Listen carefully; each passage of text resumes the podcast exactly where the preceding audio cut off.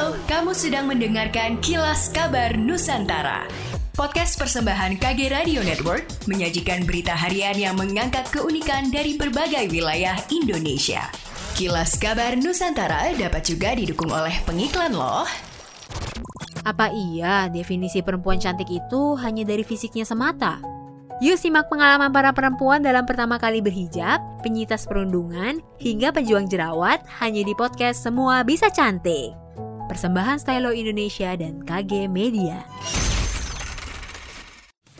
Reuni 212 yang semula direncanakan digelar di kawasan Patung Arjuna Wiwaha atau Patung Kuda di dekat Monas akhirnya dipindah. Lokasinya pindah ke Masjid Azikro Sentul Bogor pada 2 Desember 2021. Menurut Ketua Panitia Reuni 212 yaitu Eka Jaya, pihaknya tidak mendapatkan izin dari kepolisian untuk menggelar acara di kawasan Monas dan di Patung Kuda. Untuk itu pelaksanaan Reuni 212 pada tahun ini akan diadakan secara terbatas dengan menerapkan protokol kesehatan di Masjid Azikro Sentul. Acara tersebut juga akan diisi doa bersama untuk anak mendiang mendiang Ustadz Arifin Ilham yaitu Amira Zikro yang berpulang karena sakit pada Senin 29 November 2021. Eka juga mengimbau simpatisan 212 di berbagai daerah dianjurkan untuk membuat acara yang sama dengan tetap menerapkan protokol kesehatan. Selain itu juga simpatisan diimbau untuk mengadakan aksi kemanusiaan seperti pembagian sembako, pengobatan gratis, dan juga membersihkan tempat ibadah. Sebelumnya, Panitia Reuni 212 menggelar rapat virtual bersama pihak Polda Metro Jaya dan Kodam Jaya guna membahas soal acara tersebut. Berdasarkan rapat tersebut, izin keram keramaian juga harus mendapatkan rekomendasi dari gugus tugas penanganan COVID-19.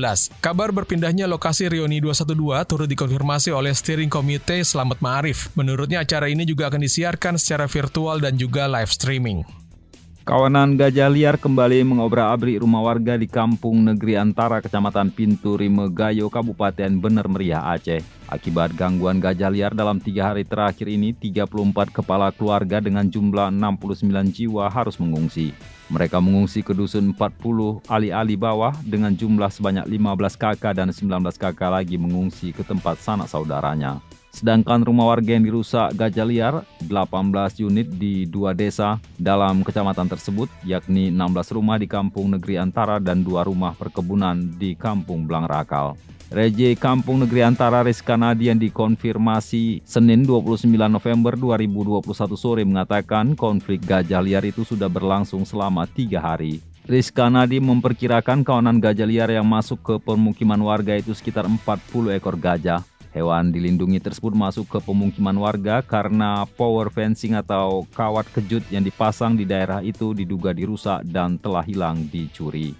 Dinas Kesehatan Provinsi Sulawesi Utara sedang mengupayakan pengentasan masalah gizi buruk yang masih ada di wilayah Sulawesi Utara. Upaya ditandai dengan peluncuran program Anak Sehat, Anak Hebat atau program ASAH. Debi Kalalo, Kadis Dinas Kesehatan Sulawesi Utara menjelaskan, program tersebut merupakan keseluruhan perawatan terhadap ibu hamil hingga kepada perawatan anak yang baru saja lahir. Program itu dijelaskan oleh Debi akan dilakukan di lima kabupaten kota, serta melalui kolaborasi dengan seluruh sektor terkait. Demikianlah kilas kabar Nusantara pagi ini.